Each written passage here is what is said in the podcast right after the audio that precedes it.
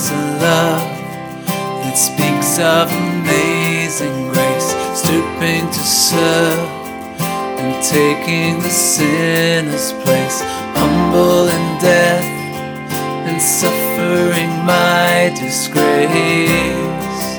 This is love. One of the greatest chapters in Scripture, and certainly one that talks about love a lot, is 1 Corinthians 13. If I speak in the tongues of men and of angels, but have no love, I'm a resounding gong or a clanging cymbal. Last week I came across a Christmas version of that, of that chapter, and I tried to adapt it to this Christmas more specifically. If I knew who'd written the original, then I'd acknowledge it. But I don't, so I can't, so please don't sue me for plagiarism. If I decorate my house with the very best tree in the street, or even in Broadstairs, but don't show love, then I'm just a tree decorator. If I provide the tastiest turkey with the freshest and best cooked vegetables, and even the best pudding ever, but don't have love, then I'm simply being a cook.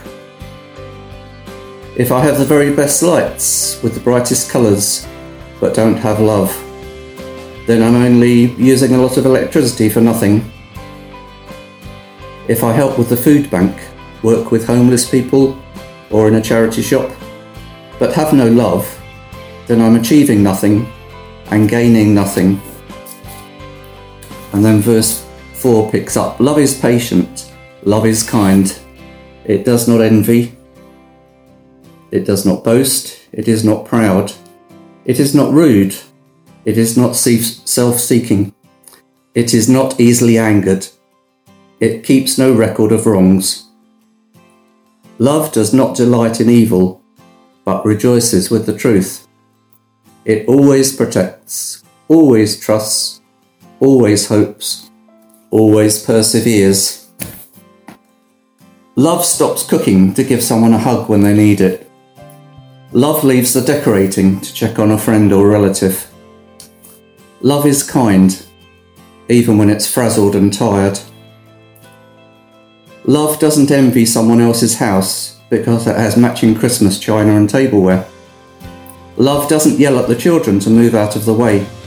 It's thankful that they're, in, that they're there to be in the way Love doesn't match the cost of presents to what will be given in return. It rejoices in generosity. Computer games will grow outdated. Cards will fade.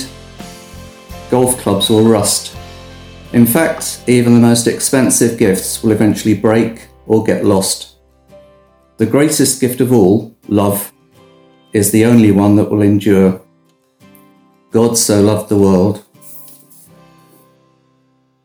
well, here we are in our third week of Advent.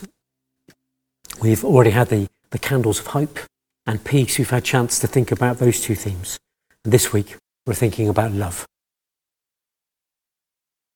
Thank you so much, Alan, for, um, for what you brought us. I love what you brought us. Um, you brought that famous passage, 1 Corinthians 13, right into this season, reminding us of the priority of love. It's so easy to get caught up with Christmas tasks, isn't it? Jobs that need to be done. As someone involved in church life, um, Christmas can easily become a list of events to tick off, to get past. And before you know it, the season is gone. What is this season without love? Love is central to the Christmas story, for God so loved the world. God is love. God, Father, Son, and Spirit have a perfect, loving relationship. When the Christ child came to earth, he came to invite us into that relationship of love, to be one with God. And we are to love, to see the world around through the eyes of a loving God. If I lead a carol service this season without love, if I host a gathering without love, if I shove Christmas cards in the postbox without love, if I prepare a Christmas meal without love, well, then I'm just adding more noise to already overloaded in crazy seasons. What would Paul say about me? I'm just a resounding gong, a clashing cymbal. If we look at Jesus, we see someone who showed love in words and deeds. He was, no, never, he was never too busy to stop and show love to those he came across. He was never caught up with his great mission to preach the kingdom and face the cross, never too busy to stop and show love to those others that people thought insignificant. Jesus prioritized love. Well, we're going to finish with some of those words that Alan reminded us of from 1 Corinthians 13.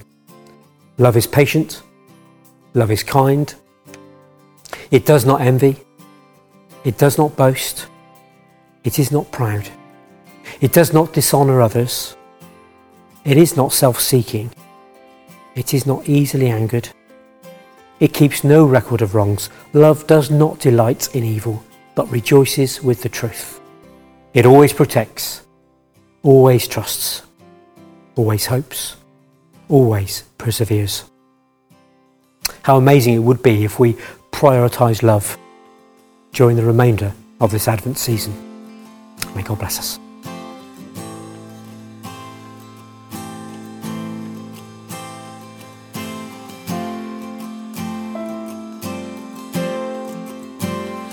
Your love is better than life to